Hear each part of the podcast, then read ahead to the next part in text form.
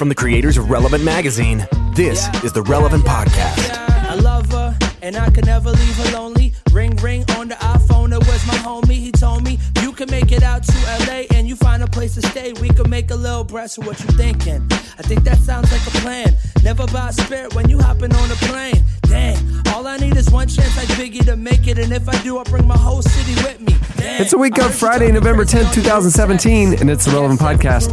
I'm your host, Cameron Strang, and here with me in our Orlando studios, Eddie Big Cat Kaufholz. It is nice to see you, Cameron. Over there on the ones and twos, our illustrious producer, my brother, Chandler Strang. Hello. There are a couple of other people in the studio, which maybe it'll come up later on the show. But only one is your brother. And it's that is That's true. Right. That's true. On the Skype line from Loverland, Virginia, Jesse Carey. Hello? Hello? Nice pop filter. that pop filter sounds great. Oh, and joining us from Nashville, Tennessee, Tyler Huckabee. Uh, Merry Christmas. It's nice to Oh, be here. it's- it's the on, uh, holiday Monday, season. rel- um, the Christmas season. I prefer happy holidays. Well, there's many. We're straddling several holidays right now, so it would be very kind of you to say happy holidays. Guys, around the table, is it appropriate to go ahead and start decorating now that we're a week into November? Thoughts? No. Because I I'd never put up a Christmas light in my own house and my own property in my life. If a, if I didn't have a family, I don't know that I'd even do a Christmas tree. Oh, oh, no, but no, this no. year, I'm going to that. embrace See, it. this is what you know. We we longtime listeners know we've had an Ask Science Mike button. This is when we need an Ask Shauna button. Yeah. Right. Because, Uh, yeah. because there's an actual answer here, but I feel like it would bring more authority coming from her. Hey, before we move the show along uh, and do, uh, uh, in case you missed it, uh, I wanted to tell you a little behind the scenes thing. There's a lot of people joining the relevant crew right now. We're, we're expanding, and there's every week there's like new faces. We're doing name tags and meet and greets. It's uh, it's a whole thing. And uh, sitting in on this in the studio today is is our new managing editor, and I wanted to introduce him. Uh, it's Andre Henry. Welcome, uh, welcome to the podcast. Hey, thanks. He's, uh, Andre he's, Henry. he's sitting in on on the show today. Uh, Now, let me. Can and I, so I'm putting him on the spot. He wasn't planning on being on the on the mic. and I have to interrupt this for a second because I did not know that there's a new managing editor coming. There was probably some email. Of course, I did not check that. Maybe you told me and I forgot. But I'm just walking down the hall towards the And there's a studio. new guy. And I was like, hey, have we met before? It's like, no. Who are you? And he's the new managing editor. So Yeah. it's a very exciting time. at Andre Relevant. just moved here from LA. Tell us a little bit about yourself. You're very cool. Have you always been cool? No, really? When did you start to kind of realize you were sort of cool? did Because you you- wear like cool bracelets and cool jackets and things. Have you always had a sense of style? no, I did not. Actually, really? that was How like did it kick in? um, being made fun of. Oh no! by who? wow. yeah, uh, no, That's a like, good I was- motivation. Wait, how old were you when when this? Let's dive into this. This is Oh, fun this is therapy. good. Yeah. Mike- Oh my Mike God, this is gonna be like this is a terrible story. Like No, this tell is us. like no, I want to Give to know. us. Now you guys If you, are you okay sharing it with us like and I'm 300,000 okay people? sharing it, but I think all of you are gonna be really sad after I tell the story. Oh, Like, most of us on know. the podcast have no feelings, so you can just move on. our, feel, our feelings eroded long ago. huh? Yeah. Okay, I think there, there are two things that uh, made me start like really paying attention to the way that I dress. Okay. The first was in college, one of the administrators at my school sat me down No. and told me No. that I smelt bad, What? that I was boring, and that I did not dress well. and that moment changed And my that's life. at Christian University. That is at a Christian university. That is And that is on, and that is only 50% of the event that made me start changing uh, that really uh, changed my style forever. I am in And the other 50% is probably just as bad. I cannot believe it. So What was uh, he did you did you leave Liberty at that point and go to a different school? What is it, Liberty? So uh, Andre, the, the the thing that I mean, it's all super insulting. But but did, was he saying like you, you dress boring? No, I mean the boring comment was like what you see is what you get kind of thing. Like there's no depth to you kind of thing. Oh my God. So on top of it, it was the you don't dress well. So it was like Well- a, it was like a negative sandwich. Let Wait, me. was he trying to encourage you to like dress for the job you want, not the job you have, sort of thing? Good question. No, this This is my coolest outfit just that I mean. own. Period. And You it's know- a black T-shirt. It's that a I black wear. t-shirt. It's I one mean, of four and- black shirts that I and wear. some nicely tailored dungarees. Eddie's coolest shirt that he has says a breadcrumb and fish on it. And it's a- Science Mike and I have like randomly become friends via the internet, and one of my favorite things is his fashion blog on Instagram, where Oh. like he just gets Yeah. on every day and goes, "And today I wore a gray T-shirt." Yeah, he, he he is cool. and the clothing does not define that. Doesn't Yeah. matter at all. Yeah, I- one take time- that, Christian administrator. One time, Goodness I, I, gracious. Andre, I too went to a Christian school, and I, for a, a, a degree requirement, had to anchor like the campus news for a brief time. And I was like, you know, one of the people that read the news on the little TV these- news station. Do these tapes exist anywhere? Does your mom have a copy? I don't. I don't even think my parents know that I did that because it was so terrible. I mean, you could call. You could call the mass comm department at ORU. They they might be. I have no idea. Well, pause. I know. Pause. I pause, still pause, keep pause, up. Jesse. Yeah. You can call anyone who's listening to the show. Yeah. He just gave you instructions. You can just call the mass comm department at ORU and get a hold of these tapes. Tapes They of might- young Jesse anchoring the news. Yeah. I- What's my relevant email address? Eddie. At, Eddie, Eddie at relevantmagazine.com. if I you send highly these, doubt they exist. I, highly, doubt, they do too. But if they exist, Eddie So at they all say. whatever, Relevantmagazine.com. relevantmagazine.com. There you go. So Ca- Cameron was familiar with my hair length at the time because it was uh, I I did an internship around that time. Early Relevant, early 2000s. Shaggy would be, Yeah. you know, you know the look, like that kind of mop haircut thing. We That all was have it, right? Yeah, But but but I but I was also a huge napper in college, and many of my appearances was was minutes. I was in a deep sleep minutes after being uh, uh, before being on the air most of the time. Like an alarm would Uh-huh. was go it like off a in morning show? No, it It was, was in the afternoon. afternoon? It was in the Oh, okay. afternoon, but I had about an hour gap between. That's just enough time for me to catch a snooze somewhere in a hidden nook of the building. Anyway, so I would do it, and and and I looked a little, I, you know, probably not like a TV anchor should look. And so uh, I was walking, and and, a, and an administrator saw me. I'd never met this guy before, never seen him, but I guess he had seen the local the news. And he recognized me and he goes, Hey, Ron Burgundy, it's time to cut your hair. and I was like, Good one, man. That's a good one. And he goes, No, I'm serious. You're on the campus TV. You please cut your hair. And I was like, Oh. And Let- and let me had to go just say- So you're a worship leader. You're on TV. So y'all are projecting the school's image, and Exactly. you're, you know, I get, I get it now that he would, I and he get had a bone to pick. I, I get but, it. but, but, the- Andre, but- in your situation, Yeah. it deeply affected you. Mine, I went and took a nap. Oh, that was immediately after that. But again, like it was one of two events. Like so, it like Yeah. the the it was a one-two punch. Yeah, Jesse's story was nowhere close to as awful as yours. No, like, Jesse no, no, probably it wasn't at all. It wasn't. Jesse at all. I'm to just get saying. All I'm, my whole point is Christian school administrators can evidently be catty. I'm not making an equivalence here. I, yeah. if that, yeah, definitely, catty. Well, anything else we should know about you? hey, hey, Andre, I, real quick. I, Yes. I've been uh, Nathan and I have been have been teasing out this segment that where we have different like authors, thinkers, and artists come on, and I downloaded an app that asks like interesting questions. It's called Get Grabbing, right? And I was thinking about doing lightning rounds with you know different different people, so not to do the average interview. Can I test a couple of these Yeah, out on you? I'm just test them pick up my phone. I but this Well, is a good trial. This run. is good because listeners are going to get to know Andre for a number of reasons. One, we're going to be spitting out a lot of video content and audio Yeah. content moving forward, and Andre will be one of the main faces you'll see on our platform. So. Uh, as that rolls out, it'll be good for you guys listening today to get you know know him more. You'll feel connected to him.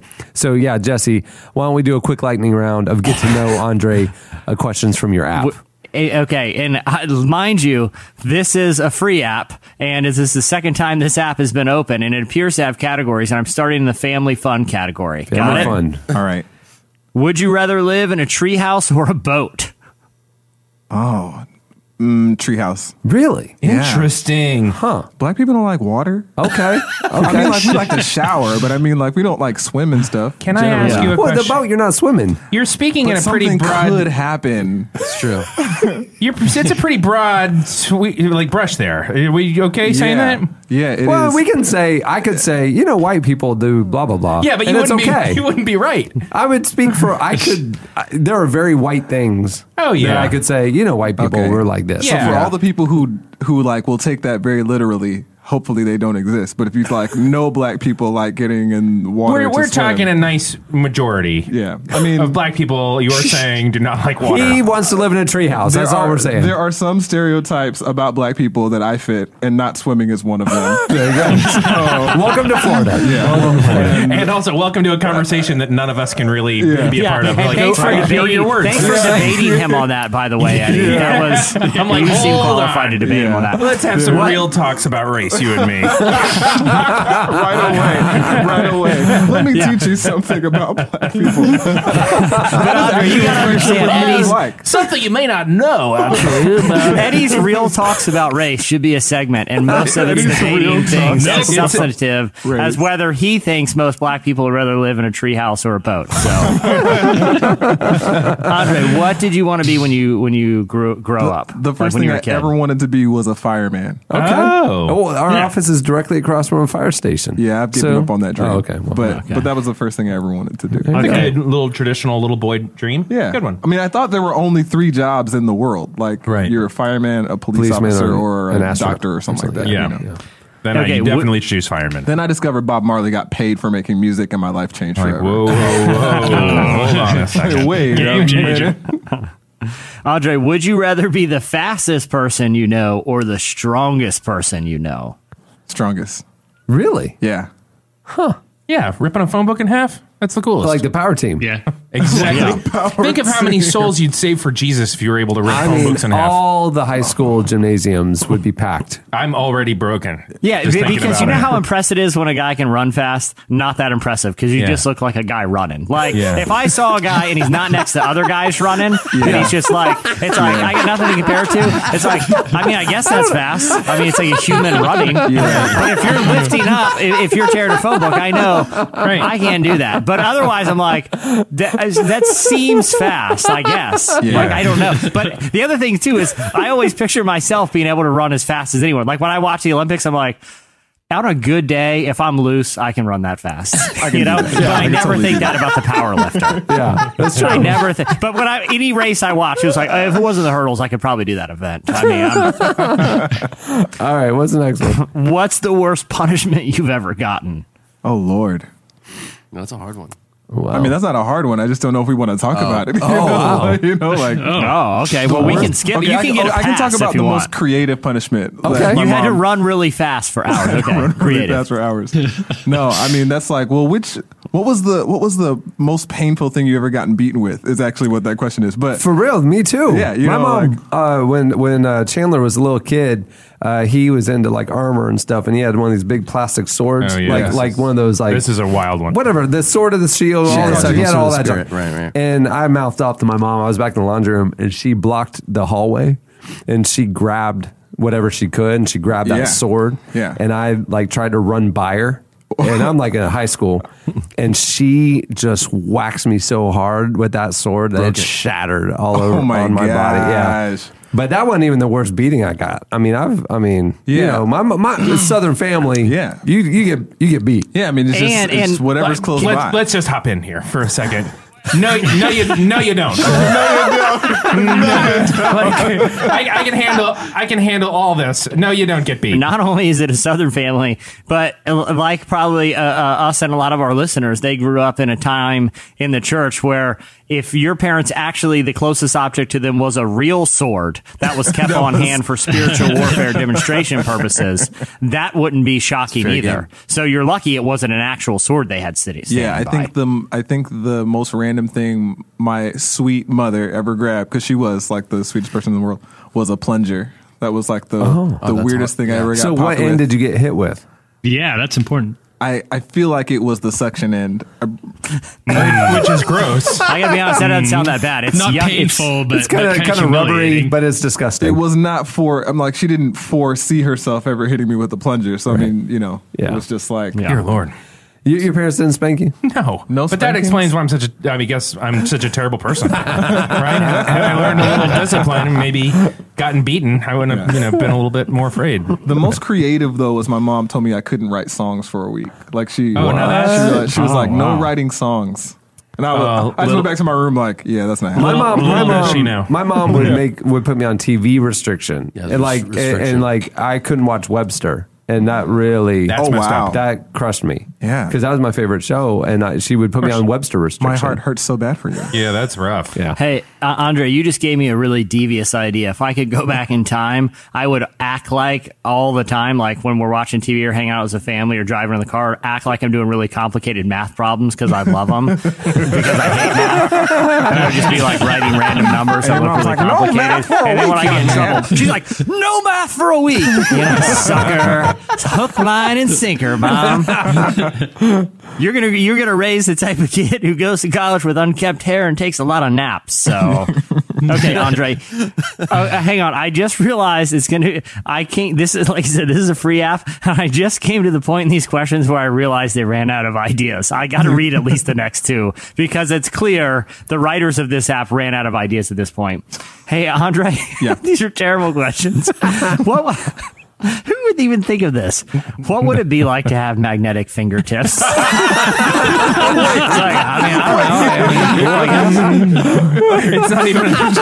It's not even a question about you. It's just like, what would it be like in general? Like if, if a if a man or Like, woman I, I think Oh, there was probably some substances Oh, being yeah. uh, partook in Yeah, a late night they writing just session. they just left. They went outside. Yeah. But a wait- but wait for the next one. Wait for the next one. Like, Could you use Wouldn't it be your- nuts to have like fingers and stuff? Could you use your cell phone if you had magnetic fingertip, fingertips? No. it would ruin your phone. it would wouldn't ruin your phone. You wouldn't be able to ah. handle any So tape. it would so it would be hell. Basically. It would be terrible. Yeah. Yeah. Okay. Okay. Here's the next. Here's the next one they came after. They came up with after that singer. It's actually a yes or no, which just seems like a terrible idea, and it's a terrible yes or no thing, question. Do you think it would be fun to have a tail? At this point, they're doing peyote at Joshua Tree and doing their and just like tails. Like all of us have tails already. This is this is the official app of Burning Man. I hope that your Right. app like has like ways to actually discuss this question because I'm I'm not even yes or no. I'm like, but wait, I want to know about what kind of tail. What? I'm just thinking, like, why would anybody say yes? Why would anybody want a tail? Is it a long tail? Why Is would it- you want a is tail? Is it fur? It could be a Is it tail like that has utility prehensile? purposes. Yeah. Why would you want one? Like your life is completely the same, but that. I don't know. I'm glad. I'm glad I tested this because I was thinking about playing this game with like NT Wright. But actually, I'm pretty sure if NT Wright came on here and we asked him if you think it'd be fun to have a tail, that's a podcast people want to hear. So Chandler, let's book NT Wright and make sure I bookmark this tail question. I'm interested on his It might be there. easier to balance in general if you had a tail. That's true. That's true. I could swat flies away from my hindquarters. or like you can lean on it, like a like a cane. you can like lean on it. You always have like an easel or Yeah, a an step. You know, you just lean back. Um, Andre, it's uh, good to get to know you, and Yes. I'm excited for people to start to see the stuff that you're gonna that we're gonna create together. And uh, I'm glad you're on the team. Welcome. Yeah, glad to be here. All right, uh, moving the show along. It is time for our look back at what happened this week in culture and entertainment. It's time for. In case you missed it. Well, before we get into the entertainment and culture stuff, obviously our our thoughts and prayers are with the people of um, Texas and Sutherland Springs specifically after that tragedy that happened on Sunday um, in the church. I just feel like every week there's just another horrific event that if we don't acknowledge it, you know, it would be, yeah. um, you know, thoughtless of us. So Yeah, and if if anybody has been, I mean, I know Tyler, you've been, you and I have been pr- pretty uh, vocal on Twitter and stuff, and talking about this idea of our thoughts and prayers enough. But I, I just like, I do think it's really important for people to know. Well, I do think it's important for us to be praying for the families that were affected. They had like half of their church killed. I mean, it was a like not that it's Yeah. it just. There's just so many layers to why it's awful, but that's just like it was a small church where everybody knew each other, Yeah. and in a small city and children were killed and it's just like we are just praying for God's mercy in the midst of unspeakable horrific tragedy. on We're NPR, really sorry. on NPR, there was a reporter who, uh, from San Antonio, uh, San Antonio uh, NPR station who kind of gave a report of the area, and he said, you know, just talking to the people of that town, it, so many of them, you know, living in a rural environment, felt like all the tragedies happening in the world were like big city problems, and like they Yeah. were almost insulated from it. Yeah. and he said the thing that is so, you know, like you can't ever you can't go back and like Yeah. like the like the safety and the you know that innocence of small town America is like forever gone now, especially Yeah. for the people who live in that area. Well, and I will also say, like for me personally, it was a little weird because this was the first one that I found myself being desensitized to. Like I was like, huh, wow, hmm. that's a bummer. And then I, I like I thought, no, no, no, you got to lean into this. This can't be normal. Yeah. Even Yeah. though it is normal, you can like I can't treat this as normal. I need to really. So I like really dug in and watched the news and read the stories and made because wherever we land on this and whatever con- the conversation is we're going to have, and I know we can talk about this uh, like on different forums, but we this can't just be normal. No. with this just can't be okay. Right. It was crazy. I was like watching the news at the end of the, the newscast that day, and there I was assuming that I was going to catch the last half of the news, and there'd be commentary, and they were just doing like an alligator was found, blah blah blah blah. It's like No it's like oh, I see, I see. Hmm. This is this is hmm. just the first five minutes of the newscast, and so we got to lean in and make sure this does not become normal, Right. and it is not, and we're really sorry. Yeah, it's one. of- I, I, I, you know, I, my son who's four has recent, like, he came home the other day and he's oh, like, oh man, um, "Hey, Dad, uh, it's really good that nobody died today." And I was like, "Oh, why? Why would you say that?" He's like, "Well, the flag was at the top of the pole." And because he's come to know that when they put the Wow. flag at half mast, it's because of a national tragedy. And Right. it's one of those things where it happens so frequently that a child recognizes it. And I think Oh, yeah. it's one of those things for Christians. We need to stay vigilant and we need to stay active and we need to make sure that we're taking actions that we think can prevent these types of things from happening. And it's, uh, it's devastating. And yeah, like you said, Eddie, Eugene Cho tweeted something this morning Yeah. about we can't make this normal. We cannot allow this uh, ourselves to just accept the fact that this is now a part of daily regular life. We have to do something and we have to get active, whether that means, uh, you know, for some people politically, for some people, uh, you know, helping, whether it's with mental health activism we have to be um, we have to be active. We have to be aware, and we, we- can't allow it to ever. It always has to be uncomfortable, and it always has to hurt. Well, you know, moving the segment along, I just want y'all to know a little behind the scenes. Normally, we rec- we record mid to late in the week, and this week we're recording on Monday. So this is the day right after the tragedy. Uh, we're recording on Monday because I'm actually going to be in LA on Tuesday and Wednesday, and that messes up the schedule.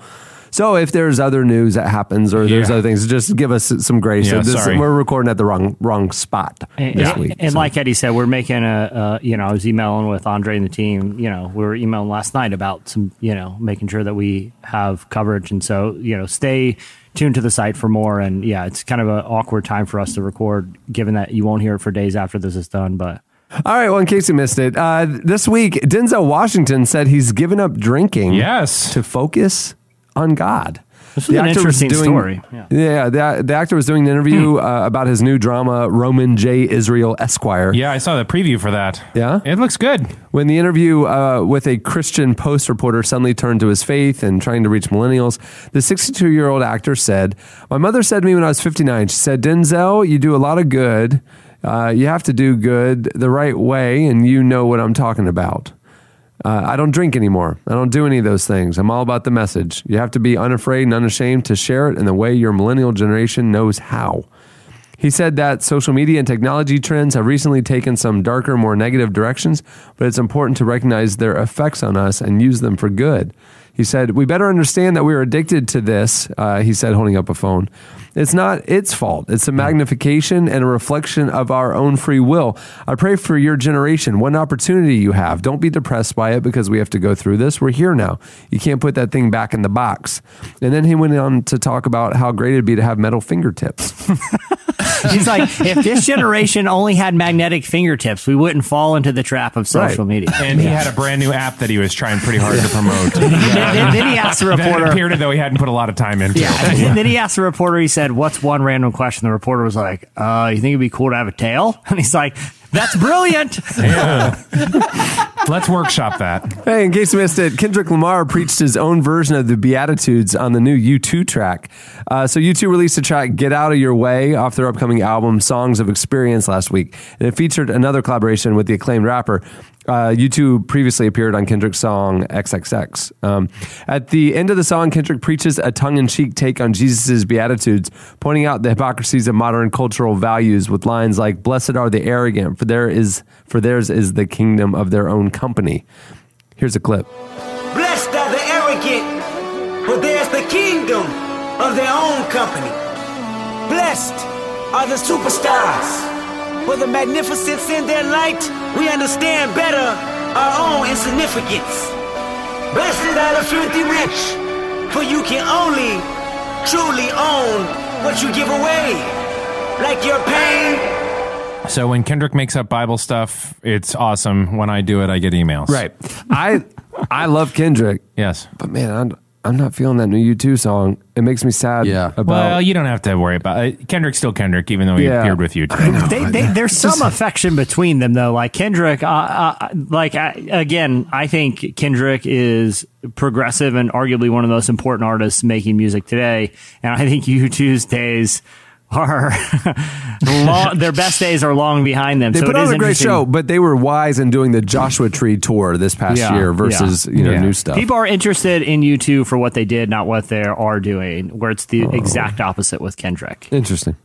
Real Hey, interesting. in case you missed it this week, several high-profile NFL owners are being deposed in the Colin Kaepernick collusion case.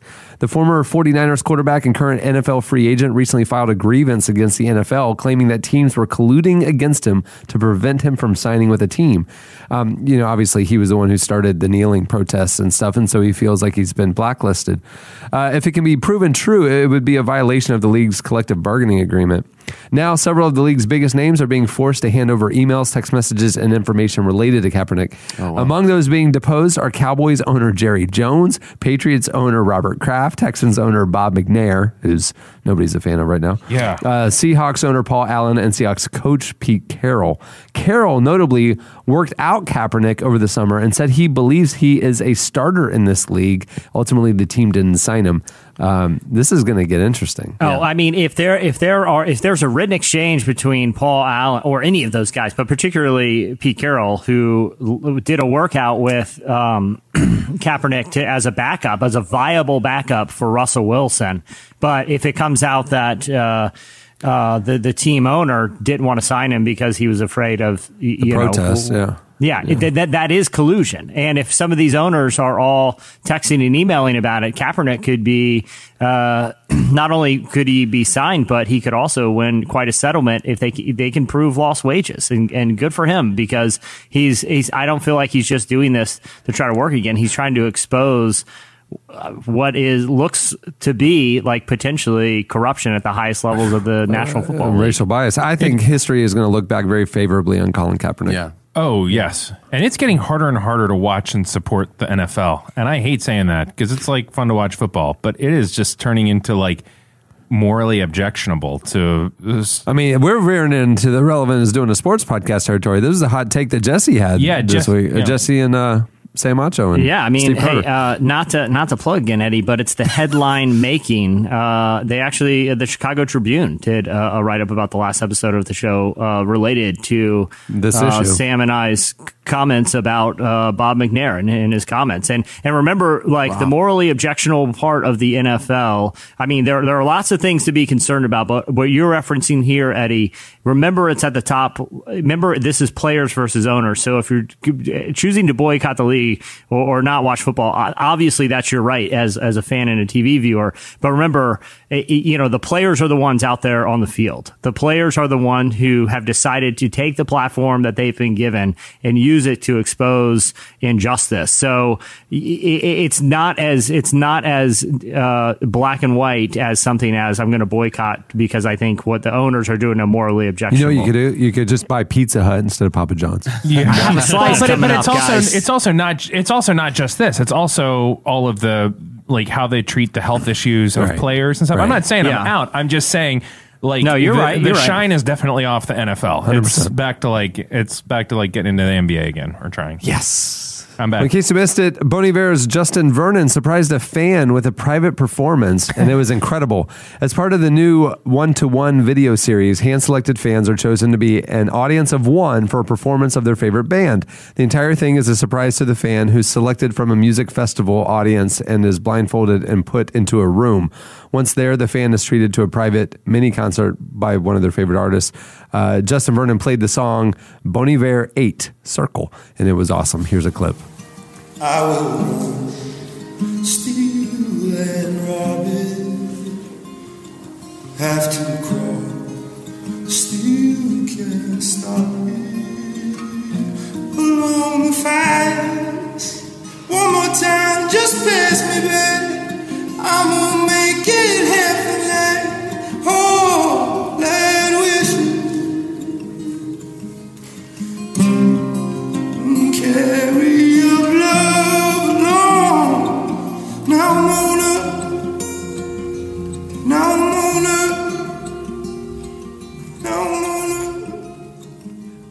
That would be my hell.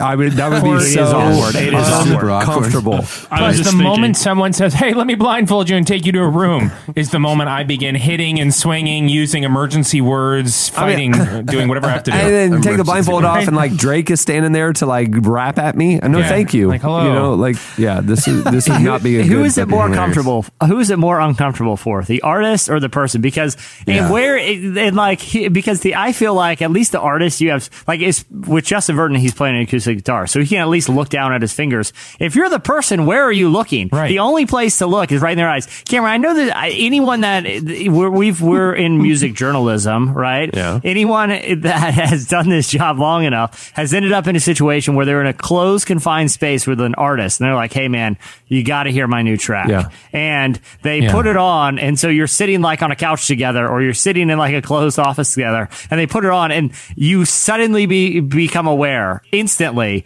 Am I looking at them at the eyes while this song is playing? Am I staring blankly into a wall? There's no good place to look because they're looking at you. I've been you in this situation way too many times. Here's what you do: you got to kind of look down at the table, Yeah. as though you're really intently listening. Right. Almost half half the song, your eyes are even oh. closed. Right. You know what I mean? Right. And they're like, "Oh, he's really into it." Right. And then like you look up at the end and be like, "Oh man, that was amazing. Yeah. Dude, thank Yeah. you so much." Right. But you know the whole time they're staring at your face, looking Oh, for absolutely. the slightest But- twitch. Right. You know. That's what I'm saying. But but that's different from a concert because you have to be looking at him as he's playing the What are song you, what are you you. doing these? I mean, really, like she's just. I saw the Yeah, the, the picture. Like, it's just, they're just staring at each other. Oh, it's the worst. It's like, and, and what do you clap? Well, uh, Like clap during the song, or you, you're kind of swaying along, like Katy Perry's there doing swish swish, and you're kind of just dancing along, or what do you do? Is there, is there any I artist who would song. be good at it? Like, is there a musician who could really put you at ease and be like, "Hey, I know this is weird. We're, let's just skip. We, we both. You have to be here. I have to be here. Let's just skip through this." And it would be like, then you'd be like, "Oh, okay, I can deal with this for three or four songs." I gotta I say, can answer you. I can answer you too, Jesse. I'm sure we have the same answer. You want to just say it on three?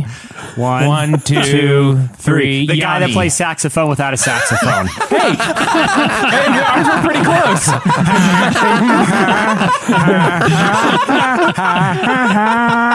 Go back and listen if you guys don't get that joke. It was Yeah, almost the same answer. Uh, and lastly, in case you missed it, this week Ben Affleck made a huge announcement. Uh, he announced that he would be following the footsteps of filmmaker Kevin Smith by donating all of his future residual checks from movies he made with Miramax and the Weinstein Company because of the recent revelations of repeated sexual abuse by film mogul Harvey Weinstein. Um, Affleck collaborated with the Weinstein affiliated companies for films including Good Will Hunting, Gone Baby Gone, and The Company Men. I mean, Yeah. big films. Yeah, yeah. Uh, he explained to a Fox 5 reporter in LA, I just didn't want to cash any more checks from the guy. Uh, it was Kevin's idea. I thought it was a good one, and I hope it catches on. Some people probably couldn't afford to give all those residuals away, but even if you're doing 10%, you know, that's something. The donations will go to an organization that supports independent film as well as the anti sexual assault organization RAINN, R A I N N. Affleck himself recently issued an apology after actress Hilarie Burton revealed that Affleck groped her during an appearance on MTV's TRL in 2003. Yes. My goodness. I mean, Yeah, and similar news: Kevin Man. Spacey will be in a charity golf tournament next weekend. Just and, and now it's all okay. It's so weird. Well, I don't. I, well, So yeah, weird. I mean, I, don't- I don't think it's okay, but I do think it's. No, I don't mean, think it's, okay either. I think I was being sarcastic and it didn't work. Big time sarcastic. I could see the look in his eyes. Yeah. Yeah, I mean, obviously you're being sarcastic, but I'm saying like he's he's giving money that he made with someone. It doesn't make in, anything he's done better, and it doesn't mean that you know if you choose not to support his work anything anymore. Uh, that that i- isn't the right call, but it, I think the the idea of it, people that get residuals from movies that were made with Harvey Weinstein, uh, giving those away if they can do it is a positive thing. Yes, that is a It good sends thing. a, it sends a message, Yes. you know, for sure. All right, well, that'll do it for In Case You Missed It. Stay tuned. Up next, Slices.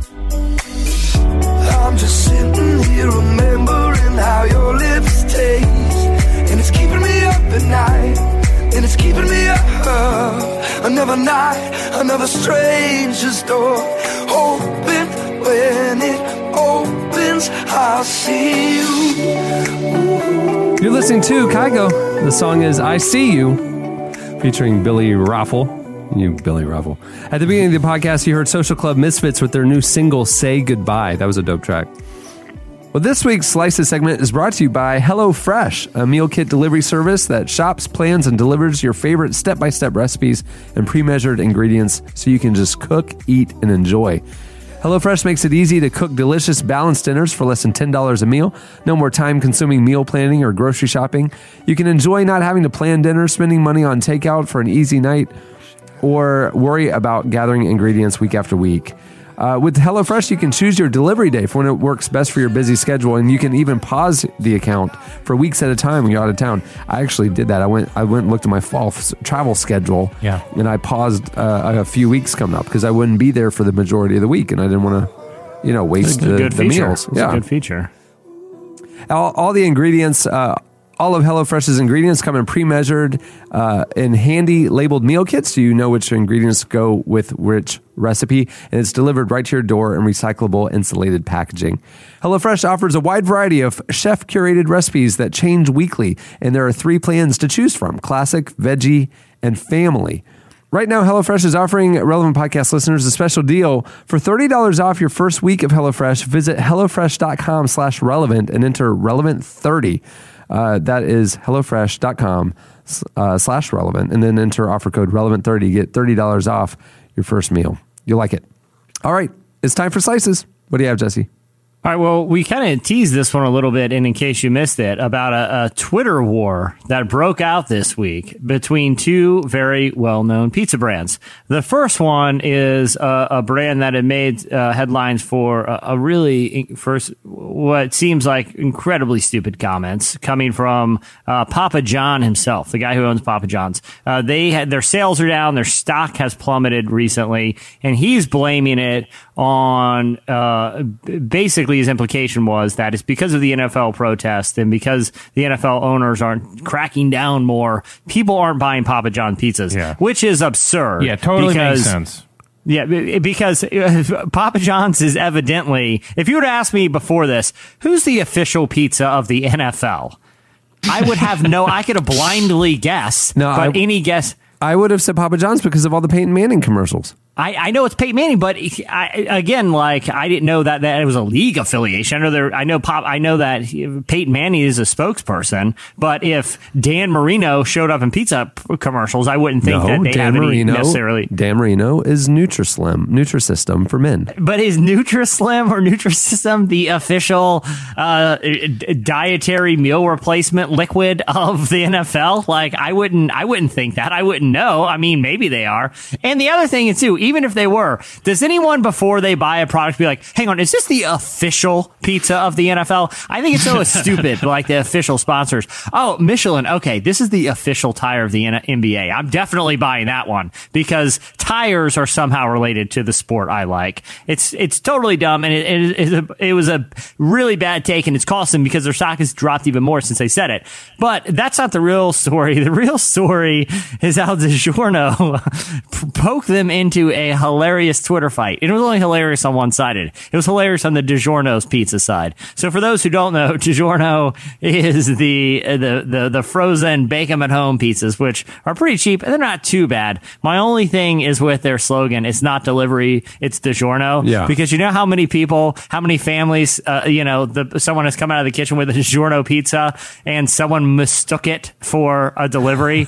Zero. It is literally never, literally, it has never happened where someone be like, where'd you get this pizza delivered from? And they, oh, it's not delivery, it's DiGiorno. It has never happened in the history of DiGiorno's pizza. Right, It because is- everybody's like, "Yeah, I know," because I heard the oven beep, and then you. I heard, you, I, I heard you preheating the oven for like 25 minutes. I minutes. literally for made one. one for Cohen last night, and he was like, "Oh, it's not bad. Like, uh, it's Yeah, not right. bad. You know, like Yeah. you never would have thought this is, you know, Right. Papa John's." and he knew nobody came to the door. He never heard a doorbell ring. Like he's a very smart child. It's a, it's a bad slogan, but I but I give it to them because they they because they didn't just go they didn't just throw shade. They went cold. They went straight up mean. Their first tweet was a pizza. It was it was just emoticons, and it was a pizza one. It was a little pizza symbol with a stock symbol going up, and it said us.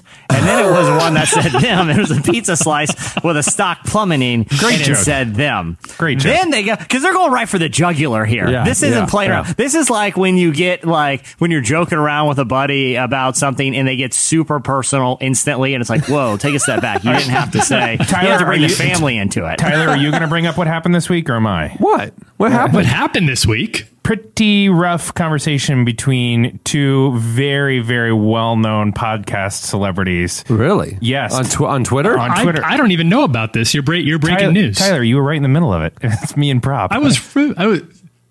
Oh, I'm sorry, Eddie. That was so boring that I just forgot. a lot of shade being thrown back and forth between me and propaganda. About what? now I do remember. oh, that- you're just likening yourself to DiGiorno and Papa I'm, I'm just being dumb. I wrote the best tweet of all time, Uh-huh. and uh, Prop then began to tell me how not funny I was. And, What, was it the one where you you didn't know the the, the phrase? Yeah, I, I correctly? used I used a real minor version of a very popular phrase. It wasn't quite wrong. What was It's the just- phrase? Tyler, would you do this? Because I'm too embarrassed. I know this is all you brought this up. Don't bring me into this. I don't want to be part of this. Eddie, time to own it. You you interrupted my slice right when it's getting good. You this Oh, better be oh, good. Yeah, hold on. Let me pause and you let you finish your slice, and then I'll bring His, it back up his at the pizza end. slice. Yeah, please. Oh, Yeah, this see. is the pizza slice. excellent joke, Uh, Dad. See, that's the sort of stuff that Eddie, I wish, was delivering on Twitter. Delivering like this pizza slice. Uh, okay, all The don't, joke don't I made loud. was, I guess you could, I guess you could say Tyrese has put himself between a rock, the rock, and a hard spot. yeah, that's right. Where you know there's Now, a let's beef. pause. There's a re, there's a beef between The Oh, Rock and. Tyrese. Now they've squashed it apparently, Right. and you chimed in with this Right. timely between two The days Rock after and a hard spot. Right, which is not necessarily, and typically it's a hard place. And Tyler Yeah. pointed that out, Yeah. and I owned up to that. And then that's when propaganda got in and said, You're so funny on the podcast, but as soon as you open Twitter, you're not funny. That's not even Wow. That's just like That that's is. like an administrator sitting really you down mean. saying you smell and you're boring. yeah, because And one, that's them not, that's Yeah. him not going for the quality of your pizza. That's them going straight for your stock plummet and laughing about because it. because one one I reject the premise. I don't think I'm that funny on the show. Two, when I open up Twitter, he's wrong. I'm very funny, and I realize I messed up the metaphor, but it was still probably the greatest joke of this It, year. it would have been if you got if you got the uh, the phrase I- right. Right, but I Cameron, own we'll, up. we'll agree to disagree on that one, Cameron. Right. Anyhow, back to pizza.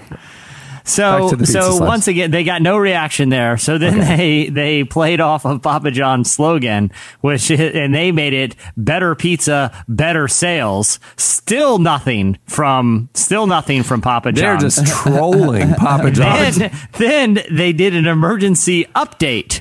And it, they used every character left in the tweet to do nothing but stock plummeting emoticons to fill up the Oh whole block. goodness. Over a hundred. Wow. Just to goat Wow. Papa John's into attempting to make a comeback, which they did by changing their Twitter bio to so so so Papa John's at this point hasn't tweeted any response, and everyone is retweeting DiGiorno's laughing about how savage they are. And this is Papa Yeah. John's response to briefly change their Twitter bio to the lamest d- insult ever. I don't even see how it's an insult. Here's what their Twitter bio said. Frozen pizza equal the equivalent of a participation trophy. Is that ah. even an insult? What, Oh are, what are they trying to say there? Like, They need to hi- they need to hire they need to hire a Wendy's social media person Yeah. or something. Burger King or anybody. Yeah, anybody. Anybody, I mean. Yeah. when you're Papa John's, you need to have a sense of humor about yourself. I mean, come on. Denny's. Exactly. Their, their Twitter and, is and again, right. like what's with it, what's with everyone dragging on participation trophies? Like who cares? Some kids get trophies because they participated in the league. That's not quite as big as the one uh, of the kids who won. Who cares? And why is that equivalent of frozen pizza? What kind of insult is that? I would think people who are pizza fans would say that Papa John's is the equivalent of a partic- Yeah, I think it- participation trophy. I mean, it's just kind of like I'll fine, take it if but it's free, but it's not good. Yeah. It's not You know that one came from Papa John himself. Like he was like, Yeah. "I got this one." He chased all the interns away from the social media. It was like, leave it to a master. Two minutes. He, he's like, on his phone, and then he just slams it down and he slides it over to the team's arm crossed. T- Peyton Manning immediately slaps him in the face and walks out of the room and like, I'm done here. I'm I do have a real question though about how it works within DiGiorno because I, I think of like did did the company already because it's a big company there's whole like they hire people to do social did they already have a plan in place that they're like if there's a moment to throw hardcore shade at these brands we're, we're pre-authorized? Or does somebody who's sitting there manning the Twitter account go got it picks up the phone calls I, I think as a 24 year old whose job it is, I, I mean, the power that the social media kid has at these corporations to boost the brand, the, you know, like to, to get ardent fans behind them. I mean, it's a lot of power and there's a lot of like marketing strategies and all this stuff and i think like they just kind of said they hired this 24 year old kid to like run the social media and that kid is changing the game but do you think that's And- really how it happens yeah i don't think i don't because think this that- is like the public face of that's them what I'm saying. But like, I don't think they see it like that. They see ad campaigns and all this other stuff, and social media is this side thing. Yeah. And Wow. social, I just think they don't realize the power of social media, and I love it. I, I do too but it And then you see like the positive impact that like the irreverent approach that Denny's and Wendy's and them have, and I guess the brands are just more loose with it now. They're like, okay, go for it. You know, Yeah, it's That's working, you know. It's Yeah. working. That's how we got. That's how we got Spencer, the relevant media, social media intern, my nephew, who's done a great job so far. He's just ready with all the clapbacks whenever Christianity Today comes out swinging. He's like, I got this one ready to go, guys. He's 12. so, so the final one was uh, DiGiorno. Well, they've had a bunch since then, but my favorite was they put up a poll after all of this because first they said talked about how their mentions were so up, so they're going to use the platform now. They put up a poll: What pizza are you getting this weekend? And the options were DiGiorno, DiGiorno, DiGiorno, DiGiorno. DiGiorno won with 48% of the vote. So good job, DiGiorno. Good job, Dizarno. There you go. And thank you, Spencer, for your hard work. And thank you for that pizza slice. and, Jesse. and and Papa John, thanks for the lame participation joke. Uh, real, real zinger you got there, guy. Real zinger. uh, what do you have, Tyler? okay, so uh, over in the uh, in the UK this week, the Google was uh, was flying ta- flying taking some pictures for Google Earth when they noticed a gi- there was a, uh cornfield out in the middle of England that had Sue, the letters S U E, Sue, spelled out in um, what can only be described as like it's like five acres that somebody has um, has carved has like mowed Sue into this slot, kind of like the old you can imagine like the extraterrestrial symbols that we that made a craze like in the '60s, like nobody knew what it was, but The instead it's just the letter Sue, Crop circle. right? So. So this part, it's Sue, and then it was the letter X after it, and this obviously spread a lot of like widespread. Uh, what's going on? Who is Sue? Why is Sue's name written down in the in the middle of a cornfield? Uh, are the aliens getting more intelligent? Is this a way they think that people communicate with each other, or is this like a somebody's like sign of like like they're in love and they're hoping Sue sees this and just kind of like puts the message together, puts the rest of it together on her own. Um, well, it turns out that the re- that there was a explanation behind this that, to me, when I found out what really happened, it raises a lot more questions than answers. It turns out that, according to the BBC, a farmer named Murray Graham created the message for his wife as a way of apologizing for being, quote, grumpy. His son George said, yeah, his son George said, I suppose dad wanted to express his love in the most creative way he could, which in this case was writing Sue in a, into a cornfield. Um, a photo of the message then was posted to a Twitter page and it was shared 600,000 times. You could even see it from space. The satellites were able to pick up images of it. So it was, he really went all out in terms of the size, but all it said was Sue's name and there was an X at the end of it. Um, he told BBC, quote, I'm not quite as grumpy and old as perhaps I make out occasionally. That's why I did it. That was him showing Yeah. his whimsy. Yeah, that was, yeah. So that's his like big grand gesture. And I think we've all. And now she's all mad because he mowed down like a third of the crop, and Well, now That yeah. was that was my thought. So they tried to get his wife uh, on the phone. She was not having it.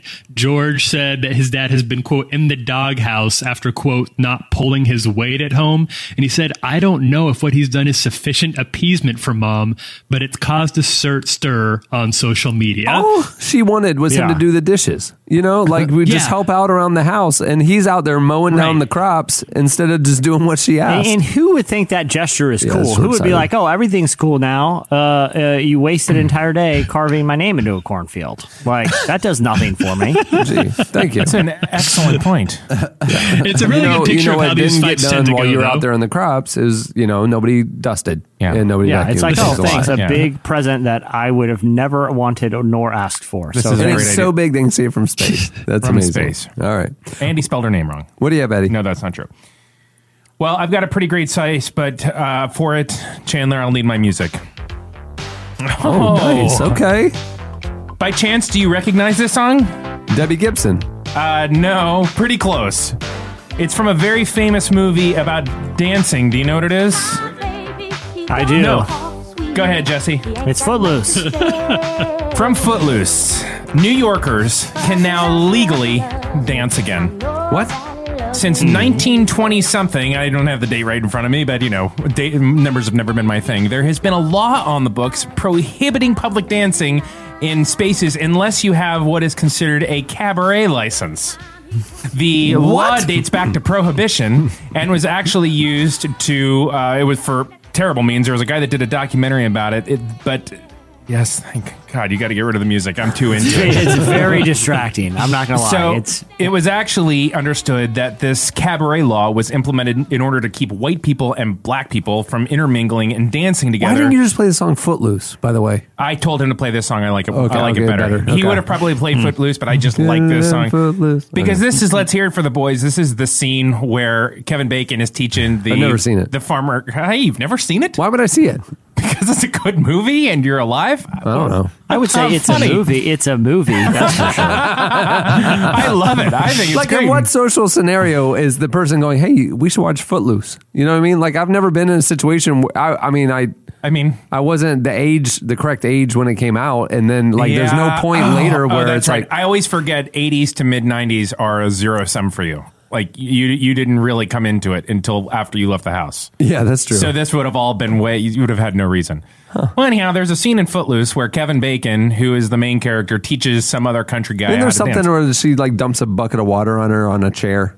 Uh, no, that is uh, Flashdance. Oh, that's Flashdance. Ooh, Yeah. can we play the Flashdance? What if uh, can we play the Flashdance theme song at the end of this? I'll I'll tell you when it's time. Cameron, you find it or Okay. Chandler. What's the difference? I think I think you're conflating both the horror film as Tyler referenced Carrie, Footloose, Dirty Dancing, and what was the other one? no What was Footloose. it? I, I haven't mixed them up. I, I think I, again, I never saw No. any of the movies you just said. what a feeling. I- Oh, from I- Flashdance. What a good song. I I, never saw Dirty Dancing either. That was very forbidden. I need to tell you something. What? And we're going to get a lot of heat from this. Okay. Not that great a movie. Really? Yeah, I did not like it. And I, I don't think we're going to get a lot. We're not going to get a lot of heat. No. That's a hot take. Sizzling hot. you- Nobody I here think you take is overestimate. safe. Yeah, there. Nobody no, but, puts but baby in a maybe corner. this is the lack of a female cast member, the temporary lack of a female cast member. Maybe the the female perspective is that it was a great movie, and it's just uh, here's a bunch of guys talking about Dirty Dancing. I could see how that's true, but Footloose is a rad movie. And like objectively, I Really? think everybody likes Footloose. Everybody. I like Footloose. I mean, I'm a fan. all, all white people like Footloose. there you go. Is that- That- is that that- okay Hey, but to is, Footloose Okay. is the is it is there or is there not an extended montage where the rebellious Kevin Bacon just can't take the conservative oppression in his small town that he runs to the abandoned warehouse to do an intricate dance choreography all by himself, Eddie? Yeah, that's exactly what happens. okay, that is definitely an all white people like this movie kind of a all, movie. all of them basically do. And Yeah. I'm, pre- I'm pretty sure he's got like a, a midriff cut off T-shirt at the time, and it's a lot of it's very gymnastic dancing, and but that is that for him is the ultimate expression of rebellion is dancing in the old abandoned warehouse. Yeah, but what if you weren't allowed to dance? Right? I mean, if they told you you, cares? you can't dance, all right. how can you even live? They're That's right. like that's like I telling cannot. Jesse he can't do complicated math. You know, it's just like Yeah, it's like oh Okay. Oh, darn Oh, man, really, I really really wouldn't. got me there, old John Lithgow. Jesse, Jesse, in your context, John Lithgow is in the movie. That he was the dad in Oh, the I, movie. I liked it better when not knowing that. yeah, I you liked just the thought it was a reference, but- super It works strange either. character actor Eddie, see, reference. that's a joke that works either way. Not like a rock and a whatever Hard metaphor. spot. I need to. We need to pause this rock and a hard spot conversation until propaganda's back on because Okay. I love him, but we have a we have a problem. Um, but listen, so this law was actually a pretty racist law to keep people, uh, to keep white people and black people from intermingling and dancing together in Harlem jazz bars. So it had these. Whoa, whoa, so it wasn't like public dancing. This was in establishments as well. Yes, this was you do not dance unless you Well, have. how were any like dance clubs open? they had to get what was called a cabaret license, and it was a really hard license to get. And a lot of people never got the license because uh, the law was only sporadically enforced, and it was pretty much enforced even as recently as in the Giuliani era to basically uh, uh, to for like under race, extreme racial bias. There was a No whole way. documentary done on this ridiculous rule, but this is like one of those laws that's in the books. Like you always see those like tweets about like old silly laws that existed that nobody Yeah, can yeah. Hor- horses can't eat cereals on Wednesday. all that or kind of stuff. like- but this yeah, was sort of like one of those laws that every once in a while would get brought back up in order to basically be. Uh, I literally just Googled it. There is a website called dumblaws.com. Yes, that's right. dumblaws.com. And they Yeah. literally just list out state by state the dumbest laws in those states. Right. Well, by a vote of like 49 to 1 or something like that, the city commission overturned it. And now it is okay to dance anywhere you want at any time in New York, including on the street. You can tap your feet, you can nod your head, you can even dance to the Flashdance song. Let's hear it. Shh. Just give it till the just give it through the first 16 measures until it really breaks in. Get ready. Now, This can you is- feel this it? is that was the- the, point where the water drops this is on the water That- one? right, right at that moment. Oh, how do you know that? Because I'm watching the video. Oh, oh, oh, oh. Yeah, we watch the movie every night. Cameron, have you found any dumb laws you'd like to share Oh, with us? man. But, but too do ma- not stop this song. Too many.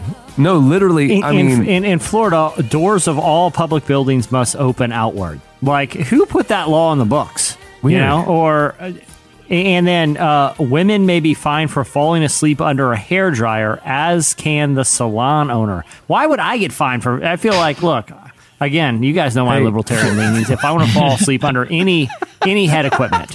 That's well within my. I'm an American. Oh, it's not, this is in North Korea. I can fall asleep under a hairdryer if I want to. Okay, just it's a warm sensation and it's very relaxing.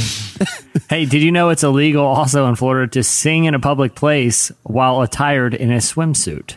Uh, did you know that in Florida, the penalty for horse theft is death by hanging? Oh my God. Still. Still, And Yeah. and then what are you going to do with the horse? Also, it is illegal Yeah, to is that for the skateboard. person or the It is- horse? it is illegal to skateboard without a license. That's what it says. Really? How is that even enforceable? What kind of a license would you? Yeah, where do you get this? Where do you get the skateboarding skateboarding license? In Mississippi, it is illegal to teach others what polygamy is. Just having a knowledge of polygamy is against the law. Like, it's not a law against polygamy. It's a, it's a, a law against actually defining the word. The, in New York, the penalty for jumping off a building is death. The death penalty. So Literally, that's, that's what it seems says. Mississippi cattle rustling. I don't even know what that is. Like, at what point is the cattle rustled? Uh, is punishable by hanging. That's why I don't go near cows because I don't want to be in violation of that. There's an actual law that in New York. Uh, slippers are not to be worn after 10 p.m. Now that one makes sense. Right. You need to be in Did bed Jack by then. Donaghy Right. put that in the book. Well, and who wears slippers? Uh, in New York, actual law, a fine of $25 can be levied for flirting. That probably was put in place because construction workers and stuff. I don't Yeah. know. No, that actually, yeah, that seems good. Yeah. 25 seems a little low, though. A little, a little light, yeah. Uh, in Idaho, you may not fish on a camel's back. Uh, you, know, Idaho- you know that was Ida- because of one incident. One guy, something bad happened while I was fishing on a camel's back, and they're like, "Listen, we got this can never happen again. This has to be explicitly clear in the law."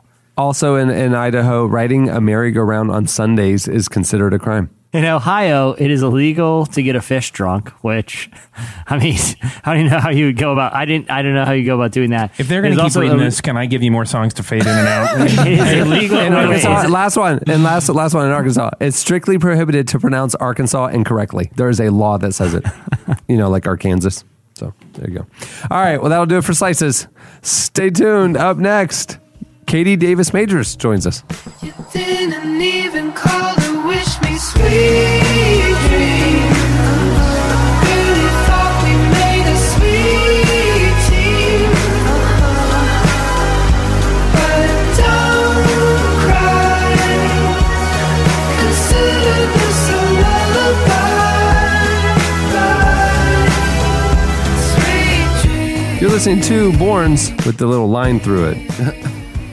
Bjorn's. I don't know. The song is Sweet Dreams. Well, this week's feature interview is brought to you by ZipRecruiter. Are you hiring? Do you know where to post your job to find the best candidates? What if hiring could be easier, more streamlined, and less time consuming? So even when you're busy, you could still be smart about the way you hire. Uh, with ZipRecruiter, you can post your job to over 100 of the web's leading job boards with just one click. Then, ZipRecruiter puts its smart matching technology to work, actively notifying qualified candidates about your job within minutes of posting so you receive the best possible matches. That's why ZipRecruiter is different. Unlike other hiring sites, ZipRecruiter doesn't depend on the right candidates finding you, it finds them. No wonder 80% of employers who post on ZipRecruiter get a quality candidate through the site in just one day. Find out today why ZipRecruiter has been used by businesses of all sizes and industries to find the most qualified job candidates with immediate results. And right now, relevant podcast listeners can post jobs on ZipRecruiter for free. That's right, free. Just go to ziprecruiter.com slash relevant. That's ziprecruiter.com slash relevant. One more time to try it for free. Go to ziprecruiter.com slash relevant. ZipRecruiter, the smartest way to hire. Katie Davis Majors is a missionary, activist, and author whose latest book, Daring to Hope, recently became a New York Times bestseller. Oh, I've heard of this. While still in her 20s, Katie moved to Uganda, where she would go on to adopt 14 children and start the organization Amazima Ministries that cares for vulnerable children and families in the country. Imagine that. In your 20s, Yeah. Katie adopts 14 14, children. She's incredible. She's incredible. She's now married. Um, Yeah, Big family. That's got to be a funny day. Like, hey, there's probably something you need to know about me. Yeah. Um, before we go much further, I went to a Christian university. I- they said some weird stuff to me. I have kids. I have I 14. I think it'd be fun to have a tail. I often wonder, I often wonder about life with magnetic fingers. And I got 14 kids. So, Yeah, 14 what's up with you? What's your what's your 14 take on the tail? And you're going to have to move to Uganda. So, anyway. Yeah. We recently spoke with Katie about the book and how everyday people can change the world. Here is Katie Davis Majors.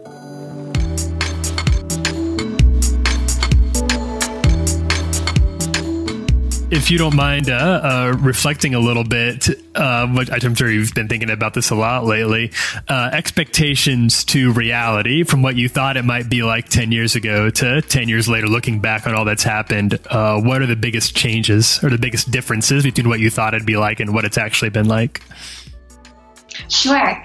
Um, I mean, I think honestly, when I first moved here, I didn't think that I would still be here in 10 years. Well, I sure. I was really surprised when I moved over here on a one year commitment to know that 10 years later I would be here with um, a huge family and a husband and a, a growing ministry. None of that was really ever in my in my plan, I guess. Um, when I moved here, I had intended to stay here for a year to teach kindergarten, and so a lot, a lot, a lot has changed in 10 years.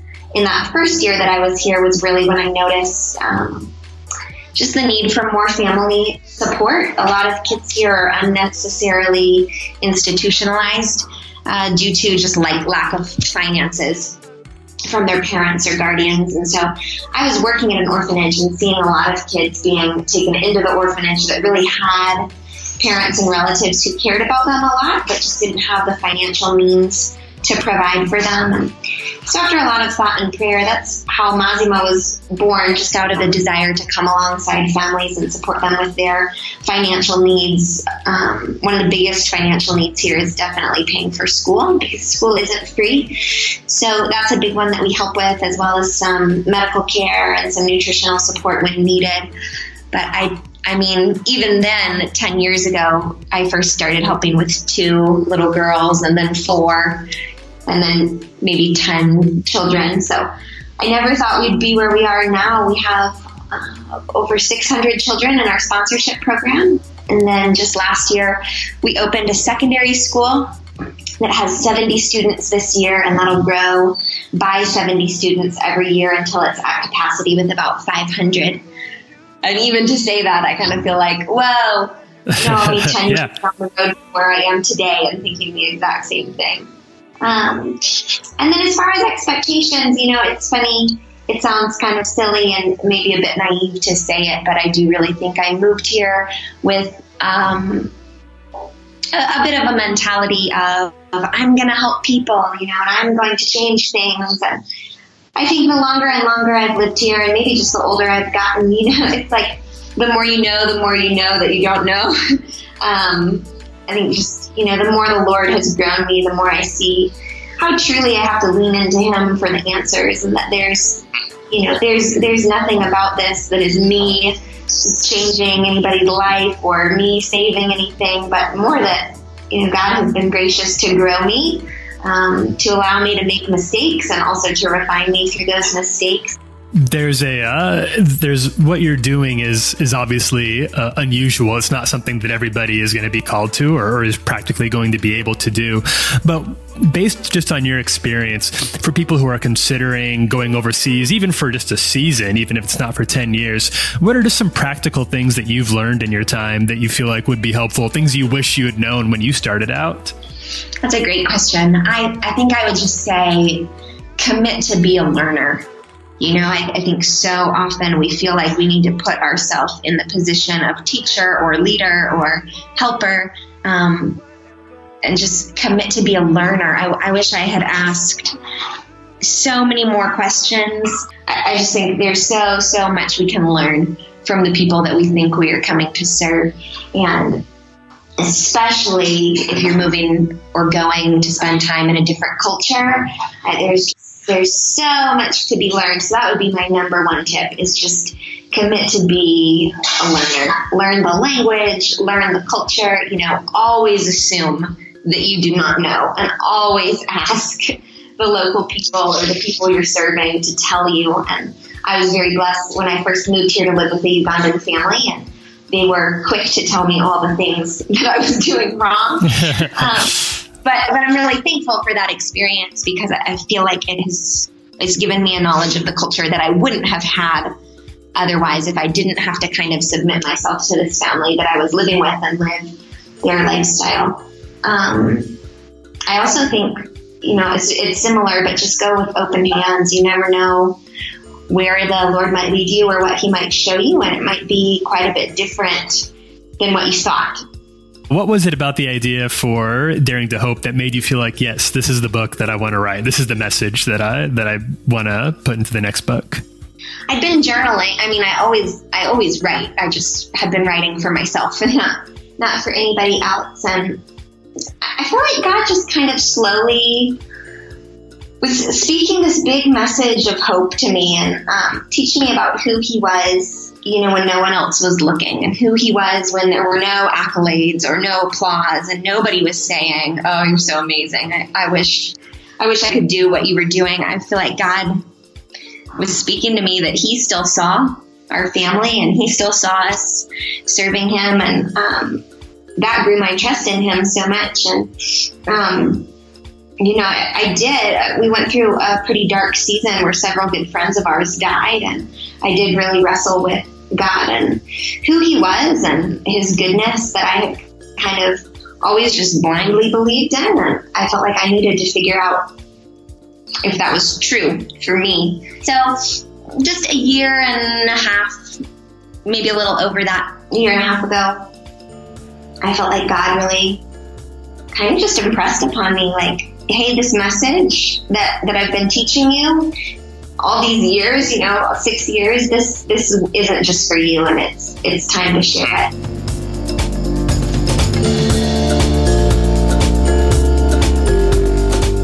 That was Katie Davis Majors. Stay tuned. Up next, the band Joseph joins us.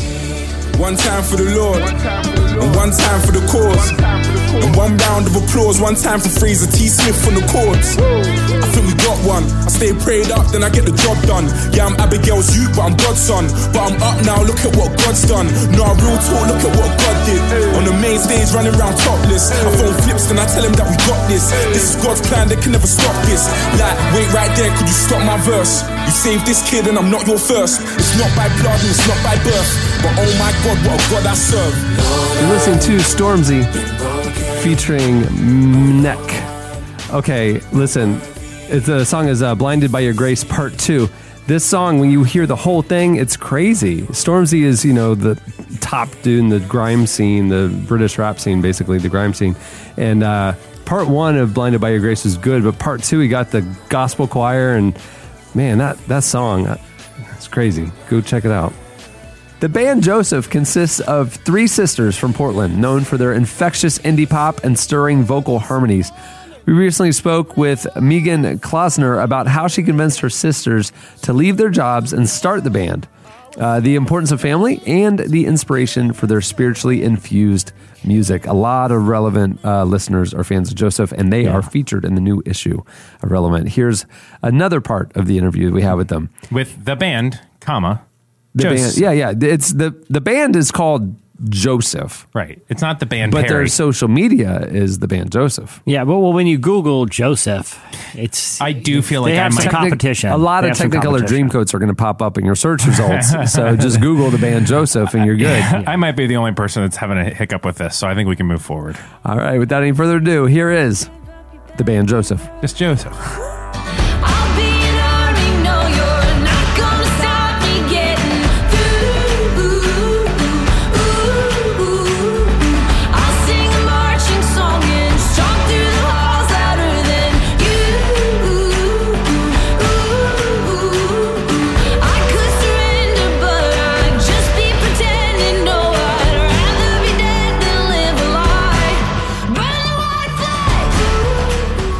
know you started out as uh, just doing some some solo uh, singer songwriter works, and then you invited your sisters to to join you and start a band. What was uh, what was their reaction when you asked them? Was there any of like you're out of your mind? I can't just drop what I'm doing and start touring and going on the road, or was, were they pretty much on board from the get go? I really don't think that they knew what they were getting into, honestly. And they would say that if you asked them. Um, it was, at the time, I was just kind of singing in living rooms and coffee shops and Johnny Carino's Italian restaurants with sports playing above my head. So it was like, you know, that was the extent of what it looked like what I'd experienced for touring. And we didn't grow up li- like going to shows really or understanding the world of live music. So when I, you know, volleyed the idea to them, I don't think, I mean, I had an inkling, but I don't think even I knew any anything like what we are doing now. You know, it really, um, Meegan and Allie had no idea. So it was like, I just kind of, you know, said, "What do you think?" And they said, "Sure, we'll sing, we'll sing backup for you for your stuff." And then it was like the first or second time we were singing together, I had this moment where I was like, "Oh, oh, this is uh, this is going to be a different thing." And over time, kind of had to take them to shows and slowly kind of reveal what this looks like.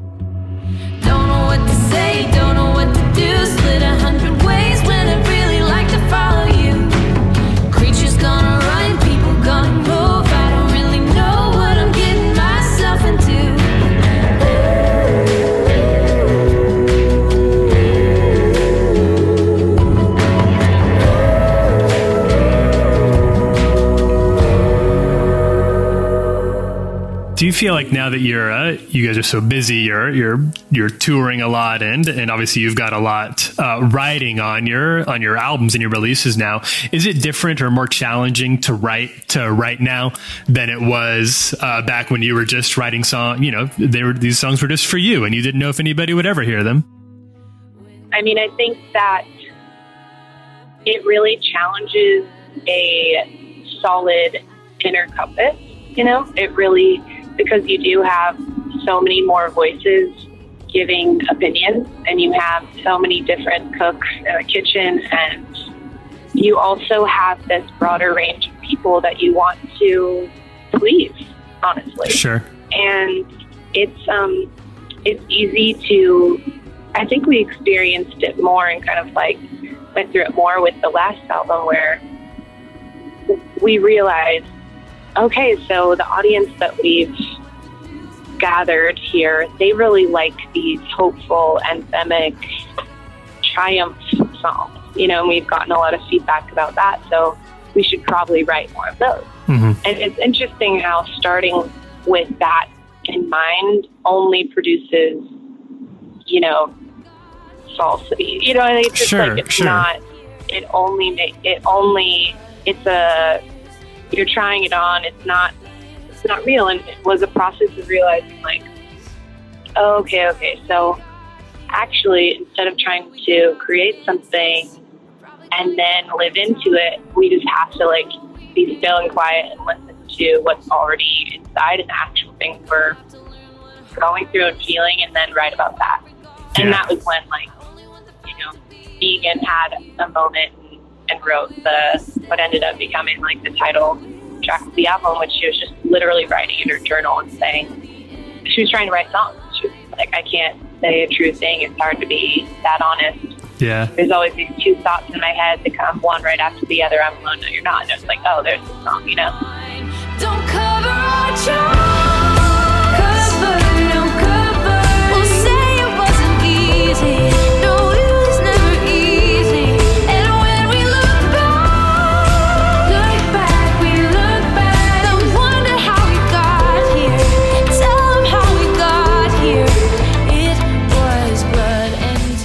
All is said and done, uh, like at the end of the day, what do you, what would you hope if you got to pick? Uh, what would you hope that Joseph's legacy is? What do you hope it's remembered for? Um, we talk about that a lot. Just kind of what what we're trying to give people um, at shows and through the music, and honestly, we just want people to feel like they're not the only one who feels a certain way. You know, that sense of me too that happens. You know, Yeah. and hopefully the shows are like a chance to you know take a moment with yourself and hopefully the songs usher in the listener like an experience and a meeting with themselves that they can kind of think through and be honest about things that they're feeling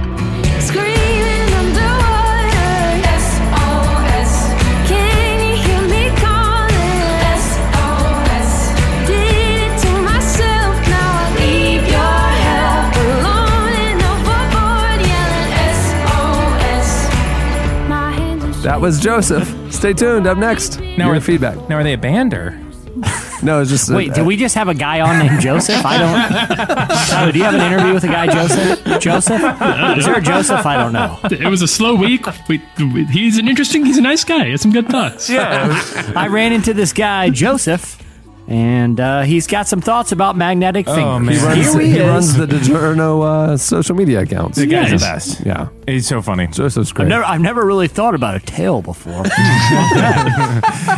about 45 minutes later. He still doesn't know whether he think it'd be fun.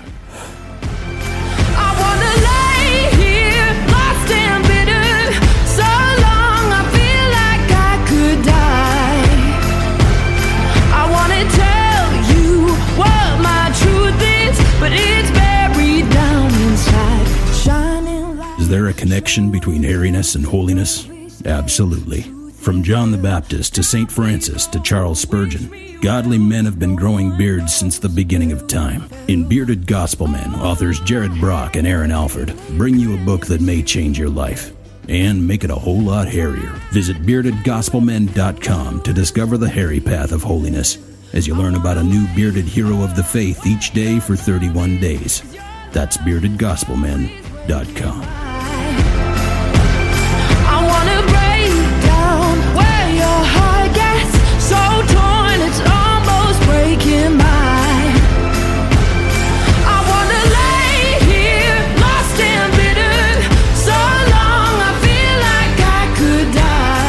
listening to Bishop Briggs. The song is Dream. That was my high school nickname. Okay, it's time for your feedback. Uh, last week on the show, we I don't know why why we got talking about this, but we asked you what's the funniest or weirdest thing that's happened to you on a flight. Remember, we were recording this uh, episode very early in the week, so so one if, of you if you if you if you posted throughout the week, um, sorry we haven't seen it by the time we recorded. Sure, it's great. Yeah. But sorry. Well, people can go uh, at Relevant Podcast, or they could look on the podcast episode page from last week and uh, and see all the replies. But here's a few that caught our eye. Uh, but Brooke O, her response was simply an image she found, an image she evidently took and posted on Twitter from an airport. So I guess that counts as feedback. That says, I found Jesse's Carey doppelganger in the Boston airport. And I'm sorry, Brooke, this guy looks nothing like me. I, I'm I'm a little insulted, and uh, I'm going to block you. I've never blocked anyone. I feel you, man. I I get this a few times a year where somebody will be like, they'll tag me and they'll be like, hey, my friends told me I look like that guy from Relevant, and they'll post a picture of themselves, and I'm like, man, that's just insulting. But Yeah, well, that just happened maybe- last may- night. I- It could be I'm not self-aware. It could be uh, I'm prideful. It could be I'm blocking Brooke O and reporting her to Twitter. Uh, guess which one is happening? I'm gonna ask. I got a new buddy over here, Joseph, who's been hanging out for the pod, uh, thinking about different tail scenarios. I'll ask him. what he said he said the resemblance is uncanny, so I've asked him to leave. So we won't be hearing we won't be hearing from Joseph and his opinion about tails anytime soon. This is uh, I wasn't aware of this, but according to to Doug McGregor, relevant favorites Johnny Swim did one of those live at 35 concerts for Southwest, like the on air flight performances. No. Yeah. Oh That's no. what it says. The video they posted of it looked super awkward. Well, yeah. I would Oh, imagine. man, That's like the ultimate worst case scenario of what we were talking about earlier with Bon Iver, but you're on a flight to boot. And it's, we like Johnny Swim. I'm a, big, I'm a fan of Johnny Swim, but I do not want to hear Johnny Swim on the Southwest flight. I'm sorry, Yeah, guys. No one does. No one does. Yeah, we got Uh, talking about that last week. It's it's just awful. I won't get into Matt's entire feedback, but I will say that he was flying back from Israel. He was doing some work over there. Yeah.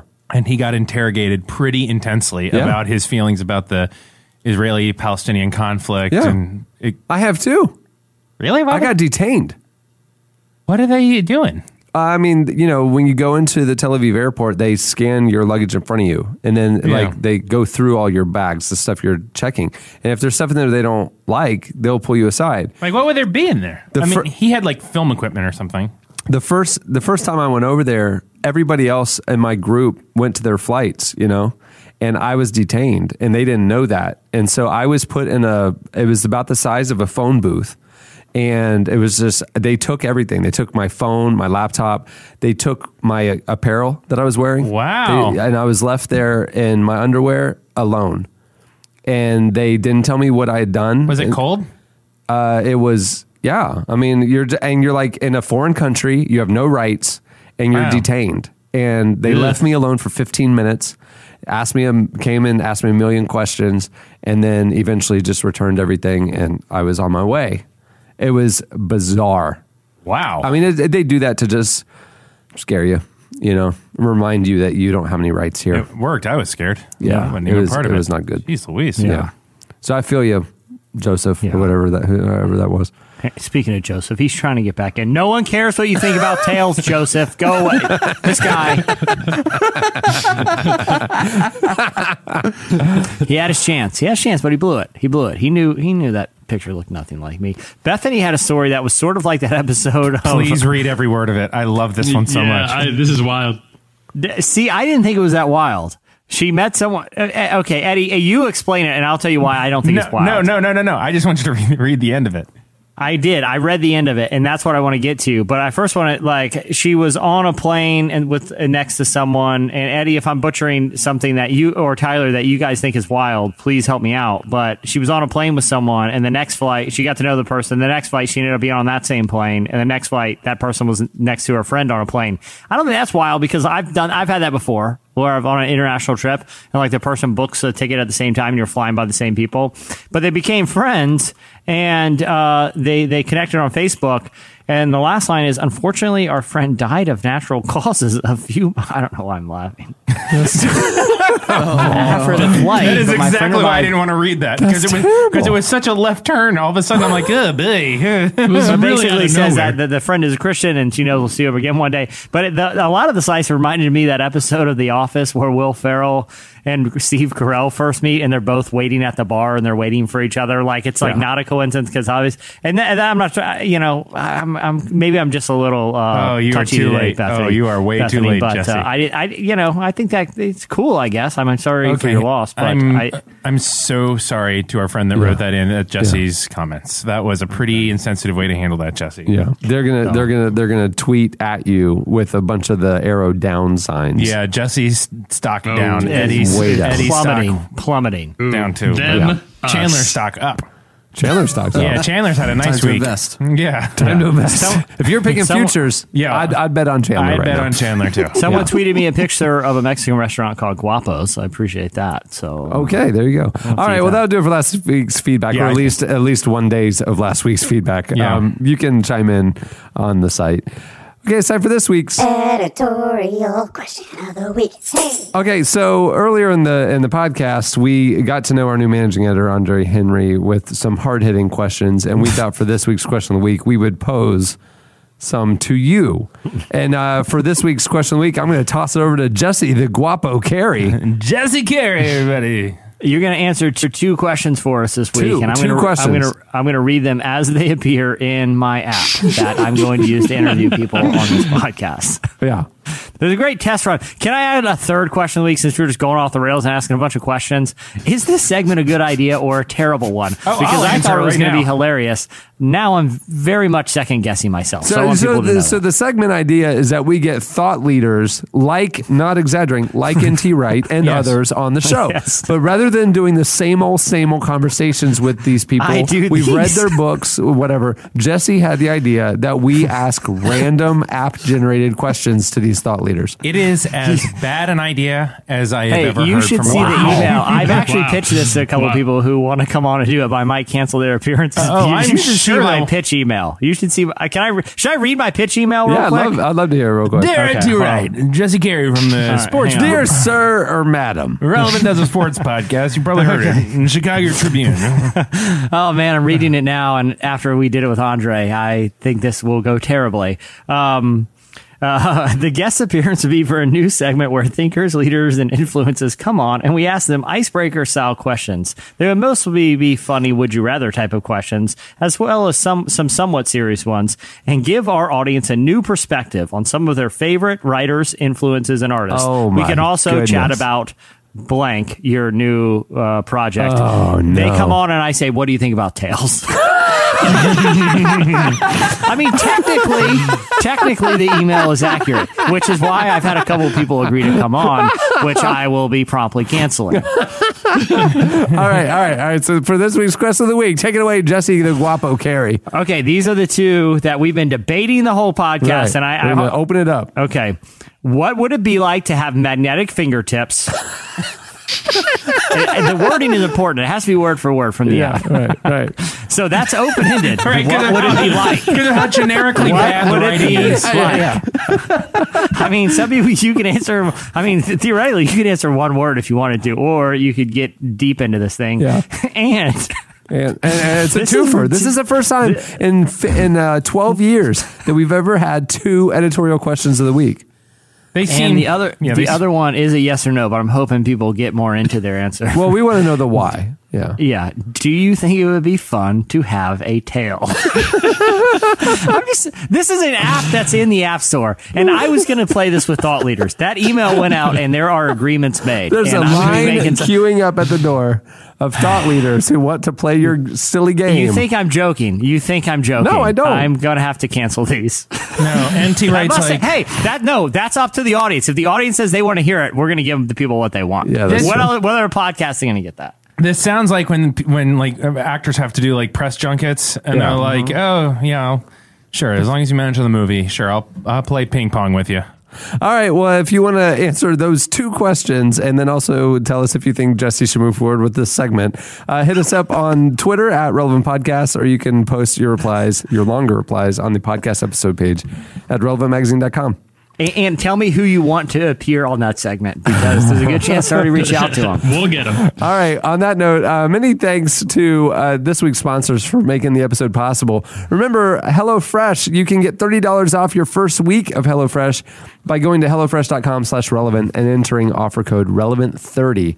Also, thanks to ZipRecruiter, you can go to ZipRecruiter.com slash relevant to post jobs for free. Go do that. Have you hired? You've gotten a lot. Of, you've. Uh, Yeah, we posted an accounting job and a sales job. And we got a lot of qualified candidates. That's amazing. Yeah.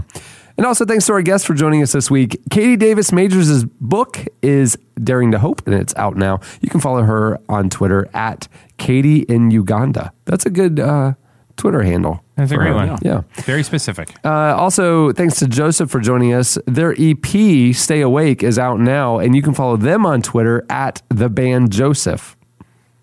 They should have had the band comma Joseph. That should have There's been no commas in Twitter. Yeah, then they have to But they spell it should have out, spelled it out, obviously. yeah. That's funny. Um, hey, right now, the new issue of Relevant just came out last week. We told you about it. Um, uh, Anthony Anderson from Blackish is on the cover. There's a lot of great content in the issue. Uh, go check it out at relevantmagazine.com. Uh, you can view the whole issue there. You can also get it on newsstands nationwide, particularly Barnes and Nobles carry us pretty deeply. Um, and if you like what you see, get the magazine. You can subscribe at relevantmagazine.com. There's a special deal going on now. I think you'll like it. Um, and it also makes a good uh, Christmas gift if you're thinking about Yeah, that's that. a good idea. Think about that. The gift that keeps Yeah. on giving all year long. You get credit all year long. That is what's really That's a fun. pretty good deal. You get the the credit. On that note, we'll wrap it up. I'm Cameron Strang. I'm Eddie. I'm Chandler Strang. The the man Eddie. Yeah, I'm Eddie in Orlando. I guess would be my Twitter name, right? Eddie in Orlando, right? Yeah. Uh, there's uh, the man Chandler. I'm Jesse Carey. I'm Tyler Huckabee. All right, we'll see you next week. Nice show today, Chandler. You did a good job. Good job, Chandler. He's looking at you like, what's the punchline? That's why that's how I wanted to end the show is by affirming you. Great.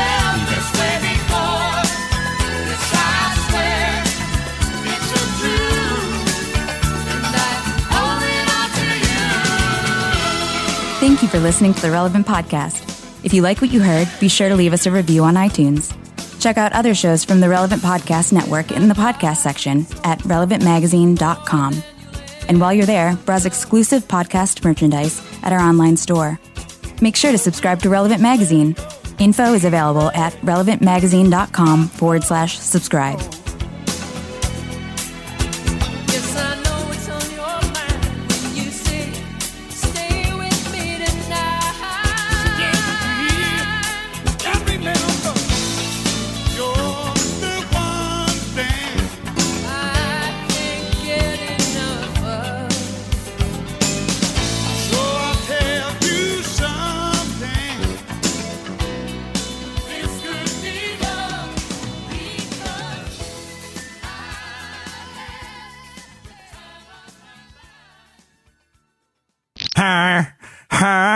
Ha, ha, ha, ha, ha.